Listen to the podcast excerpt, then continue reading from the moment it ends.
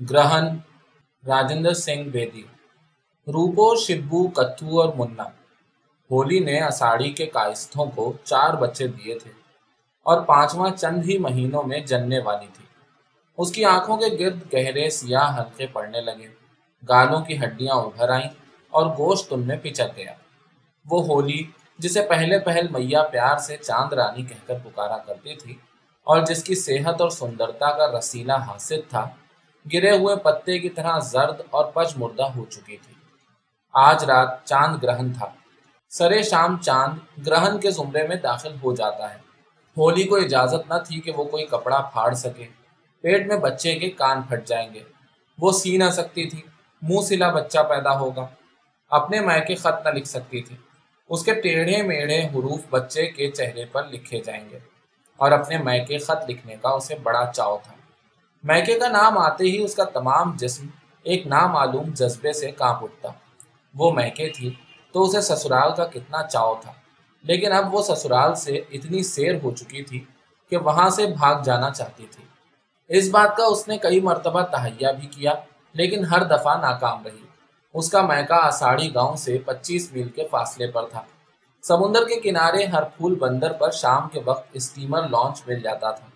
اور ساحل کے ساتھ ساتھ ڈیڑھ دو گھنٹے کی مسافت کے بعد اس کے میکے گاؤں کے بڑے مندر کے زنگ خوردہ کلس دکھائی دینے لگتے۔ آج شام ہونے سے پہلے روٹی، چوکا، برتن کے کام سے فارغ ہونا تھا۔ میاں کہتی تھی، گرہن سے پہلے روٹی وغیرہ کھا لینی چاہیے، ورنہ ہر حرکت پیٹ میں بچے کے جسم و تقدیر پر اثر انداز ہوتی ہے۔ گویا وہ بدزیب، فراخ نتنوں والی، ہٹیلی میاں اپنی بہو حمیدہ بانو کے پیٹ سے کسی اکبر اعظم کی متوقع ہے۔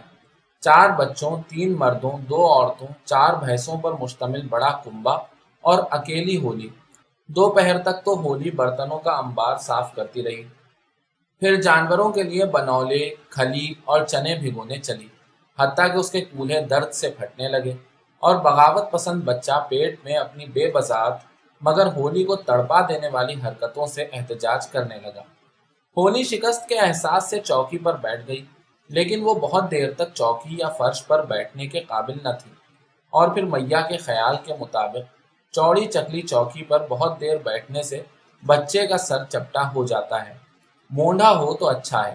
کبھی کبھی ہولی میاں اور کائستوں کی آنکھ بچا کر کھاٹ پر سیدھی پڑ جاتی اور ایک شکم پور کتیا کی طرح ٹانگوں کو اچھی طرح سے پھیلا کر جما ہی لیتی اور پھر اسی وقت کانپتے ہوئے ہاتھ سے اپنے ننھے سے دوزخ کو سہلانے لگتی۔ یہ خیال کرنے سے کہ وہ سیتل کی بیٹی ہے، وہ اپنے آپ کو روک نہ سکتی تھی۔ سیتل سارنگ دیوگرام کا ایک متمول ساہوکار تھا اور سارنگ دیوگرام کے نواح کے بیس گاؤں کے کسان اسے بیاج پر روپیہ لیتے تھے۔ اس کے باوجود اسے کائستوں کے ہاں ذلیل کیا جاتا تھا۔ ہولی کے ساتھ کتوں سے بھی برا سلوک ہوتا تھا۔ کائستوں کو تو بچے چاہیے۔ ہولی جہنم میں جائیں گویا سارے گجرات میں یہ کائز تھی، کل ودو کا صحیح مطلب سمجھتے تھے۔ ہر سال، ڈیڑھ سال کے بعد وہ ایک نیا کیڑا گھر میں رینگتا ہوا دیکھ کر خوش ہوتے تھے۔ اور بچے کی وجہ سے کھایا پیا ہولی کے جسم پر اثر انداز نہیں ہوتا تھا۔ شاید اسے روٹی بھی اسی لیے دی جاتی تھی کہ پیٹ میں بچہ مانگتا ہے، اور اسی لیے اسے حمل کے شروع میں چاٹ اور اب پھل آزادانہ دیے جاتے تھے۔ دیور ہے تو وہ الگ پیٹ لیتا ہے، ہولی سوچتی تھی۔ اور ساس کے کوسنے مار پیٹ سے کہیں برے ہیں۔ اور بڑے کائست جب ڈانٹنے لگتے ہیں تو پاؤں تلے سے زمین نکل جاتی ہے۔ ان سب کو بھلا میری جان لینے کا کیا حق ہے؟ رسیلا کی بات تو دوسری ہے۔ شاستروں نے اسے پرماتما کا درجہ دیا ہے۔ وہ جس چھری سے مارے، اس چھری کا بھلا۔ لیکن کیا شاستر کسی عورت نے بنائے ہیں؟ اور میاں کی تو بات ہی علیحدہ ہے۔ شاستر کسی عورت نے لکھے ہوتے تو وہ اپنی ہم جنس پر اس سے بھی زیادہ پابندیاں عائد کرتی۔ راہو اپنے نئے بھیس میں نہایت اطمینان سے امرت پی رہا تھا۔ چاند اور سورج نے وشنو مہاراج کو اس کی اطلاع دی اور بھگوان نے سدرشن سے راہو کے دو ٹکڑے کر دیے۔ اس کا سر اور دھڑ دونوں آسمان پر جا کر راہو اور کیتو بن گئے۔ سورج اور چاند دونوں اس کے مقروض ہیں۔ اب وہ ہر سال دو مرتبہ چاند اور سورج سے بدلہ لیتے ہیں اور ہونی سوچتی تھی بھگوان کے کھیل بھی نیارے ہیں۔ اور راہو کی شکل کیسی عجیب ہے۔ ایک کالا سا راکشس شیر پر چڑھا ہوا دیکھ کر کتنا ڈر آتا ہے۔ رسیلا بھی تو شکل سے راہو ہی دکھائی دیتا ہے۔ منا کی پیدائش پر ابھی چالیسواں بھی نہ نہائی تھی تو آ موجود ہوا۔ کیا مجھے بھی اس کا قرضہ دینا ہے؟ اس وقت ہولی کے کانوں میں ماں بیٹے کے آنے کی بھنک پڑی۔ ہولی نے دونوں ہاتھوں سے پیٹ کو سنبھالا اور اٹھ کھڑی ہوئی۔ اور جلدی سے توے کو دھیمی دھیمی آنچ پر رکھ دیا۔ اب اس میں جھکنے کی تاب نہ تھی کہ پھونکے مار کر آگ جلا سکے۔ اس نے کوشش بھی کی، لیکن اس کی آنکھیں پھٹ کر باہر آنے لگی رسیلا ایک نیا مرمت کیا ہوا چھاج ہاتھ میں لیے اندر داخل ہوا۔ اس نے جلدی سے ہاتھ دھوئے اور منہ میں کچھ بڑبڑانے لگا۔ اس کے پیچھے میاں آئی اور آتے ہی بولی، بہو، اناج رکھا ہے کیا؟ ہولی ڈرتے ڈرتے بولی ہاں ہاں رکھا ہے۔ نہیں رکھا، یاد آیا۔ بھول گئی تھی میاں تو بیٹھی کیا کر رہی ہے؟ نباب جادی؟ ہولی نے رحم جویانہ نگاہوں سے رسیلے کی طرف دیکھا اور بولی جی مجھ سے اناج کی بوری ہلائی جاتی ہے کہیں۔ میاں لاجواب ہو گئی۔ اور یوں بھی اسے ہولی کی نسبت اس کے پیٹ میں بچے کی زیادہ پرواہ تھی۔ شاید اسی لیے ہولی کی آنکھوں میں آنکھیں ڈالتے ہوئے بولی، تو نے سرما کیوں لگایا ہے رانڈ، جانتی بھی ہے، آج گہن ہے۔ جو بچہ اندھا ہو جائے تو تیرے ایسی بیسوا اسے پالنے چلے گی؟ ہولی چپ ہو گئی اور نظریں زمین پر گاڑے ہوئے منہ میں بڑبڑاتی گئی اور سب ہو جائے، لیکن رانڈ کی گالی اس کی برداشت سے باہر تھی۔ اسے بڑبڑاتے دیکھ کر میاں اور بھی بکتی جھکتی، چابیوں کا گچھا تلاش کرنے لگی۔ ایک میلے شمادان کے قریب سرما پیسنے کا کھرل رکھا ہوا تھا۔ اس میں سے چابیوں کا گچھا نکال کر وہ بھنڈارے کی طرف چلی گئی۔ رسیلے نے ایک پرہوس نگاہ سے ہولی کی طرف دیکھا۔ اس وقت ہولی اکیلی تھی۔ رسیلے نے آہستہ سے آنچل کو چھوا ہولی نے ڈرتے ڈرتے دامن جھٹک دیا اور اپنے دیور کو آوازیں دینے لگی گویا دوسرے آدمی کی موجودگی چاہتی ہے اس کیفیت میں مرد کو ٹھکرا دینا معمولی بات نہیں ہوتی رسیلا آواز کو چباتے ہوئے بولا میں پوچھتا ہوں بھلا اتنی جلدی کاہے کی تھی جلدی کیسی رسیلا پیٹ کی طرف اشارہ کرتے ہوئے بولا یہی تم بھی تو کتیا ہو کتیا ہولی سہم کر بولی تو اس میں میرا کیا قصور ہے ہولی نے نادانستگی میں رسیلے کو وحشی بد چلن حوث راہ سبھی کچھ کہہ دیا۔ چوٹ سیدھی پڑی۔ رسیلا کے پاس اس بات کا کوئی جواب نہ تھا۔ لاجواب آدمی کا جواب چپت ہوتی ہے اور دوسرے لمحے میں انگلیوں کے نشان ہولی کے گالوں پر دکھائی دینے لگے۔ اس وقت میاں ماش کی ایک ٹوکری اٹھائے ہوئے بھنڈاری کی طرف سے آئی اور بہو سے بدسلوکی کرنے کی وجہ سے بیٹے کو جھڑکنے لگی۔ ہولی کو رسیلے پر تو غصہ نہ آیا۔ البتہ میاں کی اس عادت سے جل بھن گئی۔ رانڈ، آپ مارے تو اس سے بھی زیادہ۔ اور جو بیٹا کچھ کہے تو ہمدردی جتاتی ہے۔ بڑی آئی ہے۔ ہولی سوچتی تھی کل رسیلا نے اس لیے مارا تھا کہ میں نے اس کی بات کا جواب نہیں دیا۔ اور آج اس لیے مارا کہ میں نے بات کا جواب دیا ہے۔ میں جانتی ہوں وہ مجھ سے ناراض کیوں ہے۔ کیوں گالیاں دیتا ہے؟ میرے کھانے پکانے، اٹھنے بیٹھنے میں اسے کیوں سلیقہ نہیں دکھائی دیتا؟ اور میری یہ حالت ہے کہ ناک میں دم آ چکا ہے۔ اور مرد عورت کو مصیبت میں مبتلا کر کے آپ الگ ہو جاتے ہیں۔ یہ مرد۔ میاں نے کچھ باسمتی، دالیں اور نمک وغیرہ رسوئی میں بکھیر دیا اور پھر ایک بھیگی ہوئی ترازو میں اسے تولنے لگی۔ ترازو گیلی تھی، یہ میاں بھی دیکھ رہی تھی۔ اور جب باسمتی چاول پیندے سے چمٹ گئے تو بہو مرتی کرتی پھوڑ ہو گئی۔ اور آپ اتنی سگڑ کہ نئے دوپٹے سے پیندا صاف کرنے لگی۔ جب بہت میلا ہو گیا تو دوپٹے کو سر پر سے اتار کر ہولی کی طرف پھینک دیا اور بولی، لے، دھو ڈال۔ اب ہولی نہیں جانتی بیچاری کہ وہ روٹیاں پکائے یا دوپٹہ دھوئے۔ بولے یا نہ بولے، ہلے یا نہ ہلے، وہ کتیا ہے یا نباب جادی۔ اس نے دوپٹہ دھونے ہی میں مسلحت سمجھی۔ اس وقت چاند گرہن کے زمرے میں داخل ہونے والا ہی ہوگا۔ بچہ دھلے ہوئے کپڑے کی طرح چرمر سا پیدا ہوگا۔ اور اگر ماہ دو ماہ بعد بچے کا برا سا چہرہ دیکھ کر اسے کوسا جائے، تو اس میں ہولی کا کیا قصور ہے؟ لیکن قصور اور بے قصوری کی بات تو علیحدہ ہے، کیونکہ یہ کوئی سننے کے لیے تیار نہیں کہ اس میں ہولی کا گناہ کیا ہے۔ سب گناہ ہولی کا ہی ہے۔ اسی وقت ہولی کو سارنگ دیوگرام یاد آ گیا۔ کس طرح وہ اسوچ کے شروع میں دوسری عورتوں کے ساتھ گربا ناچا کرتی تھی اور بھابھی کے سر پر رکھے ہوئے گھڑے کے سوراخوں میں سے روشنی پھوٹ پھوٹ کر دالان کے چاروں کونوں کو منور کر دیا کرتی تھی۔ اس وقت سب عورتیں اپنے ہنا بالیدہ ہاتھوں سے تالیاں بجایا کرتی تھیں اور گایا کرتی تھیں۔ ماندی توی مالوے ائیوں رنگے او گجرات رے، ماندی، رنگ لاگیو رے۔ اس وقت وہ ایک اچھلنے کودنے والی الہڑ چھوکری تھی۔ ایک بہرو قافیے سے آزاد نظم جو چاہتی تھی پورا ہو جاتا تھا۔ گھر میں سب سے چھوٹی تھی۔ نواب جادی تو نہ تھی۔ اور اس کی سہیلیاں، وہ بھی اپنے اپنے قرض خواہوں کے پاس جا چکی ہوں گی۔ سارنگ دیو گرام میں گرہن کے موقع پر جی کھول کر دان پن کیا جاتا ہے۔ عورتیں اکٹھی ہو کر تریویدی گھاٹ پر اسنان کے لیے چلی جاتی ہیں۔ پھول، ناریل، بتاشے سمندر میں بہاتی ہیں۔ پانی کی ایک اچھال منہ کھولے ہوئے آتی ہے اور سب پھول پتوں کو قبول کر لیتی ہے اس وقت کے اسنان سے سب مرد عورتوں کے گناہوں کا کفارہ ہو جاتا ہے۔ ان گناہوں کا جن کا ارتکاب لوگ گزشتہ سال کرتے رہے ہیں۔ اسنان سے سب پاپ دھل جاتے ہیں۔ بدن اور روح پاک ہو جاتے ہیں۔ سمندر کی لہر لوگوں کے سب گناہوں کو بہا کر دور، بہت دور، ایک نامعلوم، ناقابل عبور، ناقابل پیمائش سمندر میں لے جاتی ہے۔ ایک سال بعد پھر لوگوں کے بدن گناہوں سے آلودہ ہو جاتے ہیں۔ پھر گہنا جاتے ہیں۔ پھر دیا کی ایک لہر آتی ہے اور پھر پاک و صاف۔ جب گرہن شروع ہوتا ہے اور چاند کی نورانی عصمت پر داغ لگ جاتا ہے، تو چند لمحات کے لیے چاروں طرف خاموشی اور پھر رام نام کا جاپ شروع ہوتا ہے۔ پھر گھنٹے ناپوس شنکھ ایک دم بجنے لگتے ہیں۔ اس شور و غوغا میں اسنان کے بعد سب مرد عورتیں جمگھٹے کی صورت میں گاتے بجاتے ہوئے گاؤں واپس لوٹتے ہیں۔ گرہن کے دوران میں غریب لوگ بازاروں اور گلی کوچوں میں دوڑتے ہیں۔ لنگڑے بیساکھیاں گھماتے ہوئے اپنی اپنی جھولیاں اور کشکول تھامے۔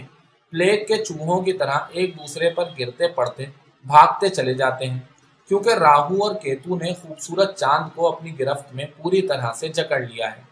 نرم دل ہندو دان دیتا ہے تاکہ غریب چاند کو چھوڑ دیا جائے۔ اور دان لینے کے لیے بھاگنے والے بھکاری چھوڑ دو چھوڑ دو، دان کا وقت ہے۔ چھوڑ دو کا شور مچاتے ہوئے میلوں کی مسافت طے کر لیتے ہیں۔ چاند گرہن کے زمرے میں آنے ہی والا تھا۔ ہولی نے بچوں کو بڑے کائست کے پاس چھوڑا۔ ایک میلی کچیلی دھوتی باندھی اور عورتوں کے ساتھ ہر پھول بندر کی طرف اسنان کے لیے چلی۔ اب میاں رسیلا، بڑا لڑکا شبو اور ہولی سب سمندر کی طرف جا رہے تھے۔ ان کے ہاتھ میں پھول تھے، گجرے تھے اور آم کے پتے تھے۔ اور بڑی اماں کے ہاتھ میں ردرکش کی مالا کے علاوہ مشک کافور تھا، جسے وہ جلا کر پانی کی لہروں میں بہا دینا چاہتی تھی تاکہ مرنے کے بعد سفر میں اس کا راستہ روشن ہو جائے اور ہولی ڈرتی تھی۔ کیا اس کے گناہ سمندر کے پانی سے دھل جائیں گے؟ سمندر کے کنارے گھاٹ سے پون میل کے قریب ایک لانچ کھڑا تھا۔ وہ جگہ ہر پھول بندر کا ایک حصہ تھی۔ بندر کے چھوٹے سے ناہموار ساحل اور ایک مختصر سے ڈاک پر کچھ ٹینڈل غروب آفتاب میں روشنی اور اندھیرے کی کشمکش کے خلاف ننھے ننھے بے بزاعت سے خاکے بنا رہے تھے اور لانچ کے کسی کیبن سے ایک ہلکی سی ٹمٹماتی ہوئی روشنی سیماب دار پانی کی لہروں پر ناچ رہی تھی۔ اس کے بعد ایک چرخی سی گھومتی ہوئی دکھائی دی۔ چند ایک دھندلے سے سائے، ایک اجدہا نما رسے کو کھینچنے لگے۔ آٹھ بجے اسٹیمر لانچ کی آخری سیٹی تھی۔ پھر وہ سارنگ دیو گرام کی طرف روانہ ہوگا۔ اگر ہولی اس پر سوار ہو جائے، تو پھر ڈیڑھ دو گھنٹے میں وہ چاندنی میں نہاتے ہوئے گویا صدیوں سے آشنا کلس دکھائی دینے لگیں گے۔ اور پھر وہی اما کنوار پن اور گربا ناچ ہولی نے ایک نظر سے شبو کی طرف دیکھا۔ شبو حیران تھا کہ اس کی ماں نے اتنی بھیڑ میں جھک کر اس کا منہ کیوں چوما اور ایک گرم گرم قطرہ کہاں سے اس کے گالوں پر آ پڑا؟ اس نے آگے بڑھ کر رسیلے کی انگلی پکڑ لی۔ اب گھاٹ آ چکا تھا، جہاں سے مرد اور عورتیں علیحدہ ہوتی تھیں۔ ہمیشہ کے لیے نہیں، فقط چند گھنٹوں کے لیے۔ اسی پانی کی گواہی میں وہ اپنے مردوں سے باندھ دی گئی تھی پانی میں بھی کیا پرسرار بعید الفہم طاقت ہے۔ اور دور سے لانچ کی ٹمٹماتی ہوئی روشنی ہولی تک پہنچ رہی تھی۔ ہولی نے بھاگنا چاہا مگر وہ بھاگ بھی تو نہ سکتی تھی۔ اس نے اپنی ہلکی سی دھوتی کو کس کر باندھا۔ دھوتی نیچے کی طرف ڈھلک جاتی تھی۔ آدھ گھنٹے میں وہ لانچ کے سامنے کھڑی تھی۔ لانچ کے سامنے نہیں، سارنگ دیو گرام کے سامنے۔ وہ کلس، مندر کے گھنٹے، لانچ کی سیٹی اور ہولی کو یاد آیا کہ اس کے پاس تو ٹکٹ کے لیے بھی پیسے نہیں ہیں۔ وہ کچھ عرصے تک لانچ کے کونے میں بدہواس ہو کر بیٹھی رہی۔ پونے آٹھ بجے کے قریب ایک ٹینڈل آیا اور ہولی سے ٹکٹ مانگنے لگا۔ ٹکٹ نہ پانے پر وہ خاموشی سے وہاں سے ٹل گیا۔ کچھ دیر بعد ملازموں کی سرگوشیاں سنائی دینے لگی۔ پھر اندھیرے میں خفیف سے ہنسنے اور باتیں کرنے کی آوازیں آنے لگی۔ کوئی کوئی لفظ ہولی کے کان میں بھی پڑ جاتا۔ مرغی دولے چابیاں میرے پاس ہیں، پانی زیادہ ہوگا۔ اس کے بعد چند وحشیانہ کہہ بلند ہوئے اور کچھ دیر بعد تین چار آدمی ہولی کو لانچ کے ایک تاریخ کونے کی طرف ڈھکیلنے لگے۔ اسی وقت آبکاری کا ایک سپاہی لانچ میں وارد ہوا۔ این جبکہ دنیا ہولی کی آنکھوں میں تاریخ ہو رہی تھی، ہولی کو امید کی ایک شعا دکھائی دی۔ وہ سپاہی سارنگ دیو گرام کا ہی ایک چھوکرا تھا اور میکے کے رشتے سے بھائی تھا۔ چھ سال ہوئے وہ بڑی امنگوں کے ساتھ گاؤں سے باہر نکلا تھا اور سابرمتی پھاند کر کسی نامعلوم دیس کو چلا گیا تھا۔ کبھی کبھی مصیبت کے وقت انسان کے حواس بجا ہو جاتے ہیں۔ ہولی نے سپاہی کو آواز سے ہی پہچان لیا اور کچھ دلیری سے بولی، کتھو رام کتھو رام نے بھی سیتل کی چھوکری کی آواز پہچان لی۔ بچپن میں وہ اس کے ساتھ کھیلا تھا۔ کتھو رام بولا، ہولے، ہولی یقین سے معمور مگر بھرائی ہوئی آواز میں بولی، کتھو بھیا، مجھے سارنگ دیوگرام پہنچا دو۔ کتھو قریب آیا۔ ایک ٹینڈل کو گھورتے ہوئے بولا، سارنگ دیو جاؤ گی ہولے۔ اور پھر سامنے کھڑے ہوئے آدمی سے مخاطب ہوتے ہوئے بولا، تم نے اسے یہاں کیوں رکھا ہے بھائی؟ ٹینڈل جو سب سے قریب تھا بولا بیچاری کوئی دکھیا ہے، اس کے پاس تو ٹکٹ کے بھی پیسے نہیں تھے۔ ہم سوچ رہے تھے ہم اس کی کیا مدد کر سکتے ہیں۔ کتو رام نے ہولی کو ساتھ لیا اور لانچ سے نیچے اتر آیا۔ ڈاک پر قدم رکھتے ہوئے بولا ہولے کیا تم اساڑھی سے بھاگ آئی ہو؟ ہاں یہ شریف جادیوں کا کام ہے۔ اور جو میں کائستوں کو خبر کر دوں تو؟ ہولی ڈر سے کانپنے لگی۔ وہ نہ تو نواب جادی تھی اور نہ شریف جادی۔ اس جگہ اور ایسی حالت میں وہ کتھو رام کو کچھ کہہ بھی تو نہ سکتی تھی۔ وہ اپنی کمزوری کو محسوس کرتی ہوئی خاموشی سے سمندر کی لہروں کے تلاتم کی آوازیں سننے لگی۔ پھر اس کے سامنے لانچ کے رسے ڈھیلے کیے گئے۔ ایک ہلکی سی بسل ہوئی اور ہولے ہولے سارنگ دیوگرام ہولی کی نظروں سے اوجھل ہو گیا۔ اس نے ایک دفعہ پیچھے کی جانب دیکھا۔ لانچ کی ہلکی سی روشنی میں اسے جھاگ کی ایک لمبی سی لکیر لانچ کا پیچھا کرتی ہوئی دکھائی دی۔ کتھو رام بولا، ڈرو نہیں ہولے، میں تمہاری ہر ممکن مدد کروں گا۔ یہاں سے کچھ دور ناؤ پڑتی ہے۔ پو پھٹے لے چلوں گا۔ یوں گھبراؤ نہیں۔ رات کی رات سرائے میں آرام کر لو۔ کتھو رام ہولی کو سرائے میں لے گیا۔ سرائے کا مالک بڑی حیرت سے کتھو رام اور اس کے ساتھی کو دیکھتا رہا۔ آخر جب وہ نہ رہ سکا تو اس نے کتھو رام سے نہایت آہستہ آواز میں پوچھا، یہ کون ہے؟ کتھو رام نے آہستہ سے جواب دیا، میری پتنی ہے۔ ہولی کی آنکھیں پتھرانے لگی ایک دفعہ اس نے اپنے پیٹ کو سہارا دیا۔ اور دیوار کا سہارا لے کر بیٹھ گئی۔ کتھو رام نے سرائے میں ایک کمرہ کرائے پر لیا۔ ہولی نے ڈرتے ڈرتے اس کمرے میں قدم رکھا۔ کچھ دیر بعد کتھو رام اندر آیا تو اس کے منہ سے شراب کی بو آ رہی تھی۔ سمندر کی ایک بڑی بھاری اچھال آئی۔ سب پھول، بتاشے، آم کی ٹہنیاں، گجرے اور جلتا ہوا مشک کافور بہا کر لے گئی۔ اس کے ساتھ ہی انسان کے محیط ترین گناہ بھی لیتی گئی۔ دور، بہت دور، ایک نامعلوم ناقابل عبور، ناقابل پیمائش سمندر کی طرف۔ جہاں تاریکی ہی تاریکی تھی، پھر شنکھ بجنے لگے۔ اس وقت سرائے میں سے کوئی عورت نکل کر بھاگی۔ سرپٹ بگٹٹ وہ گرتی تھی، بھاگتی تھی۔ پیٹ پکڑ کر بیٹھ جاتی، ہانپتی اور دوڑنے لگتی۔ اس وقت آسمان پر چاند پورا گہنا چکا تھا۔ راہو اور کیتو نے جی بھر کر قرضہ وصول کیا تھا۔ دو دھندلے سے سائے اس عورت کی مدد کے لیے سراسیما ادھر ادھر دوڑ رہے تھے۔ چاروں طرف اندھیرا ہی اندھیرا تھا اور دور اساڑھی سے ہلکی ہلکی آوازیں آ رہی تھیں۔ دان کا وقت ہے۔ چھوڑ دو چھوڑ دو چھوڑ دو۔ ہر پھول بندر سے آواز آئی۔ پکڑ لو پکڑ لو پکڑ لو۔ چھوڑ دو، دان کا وقت ہے۔ پکڑ لو، چھوڑ دو۔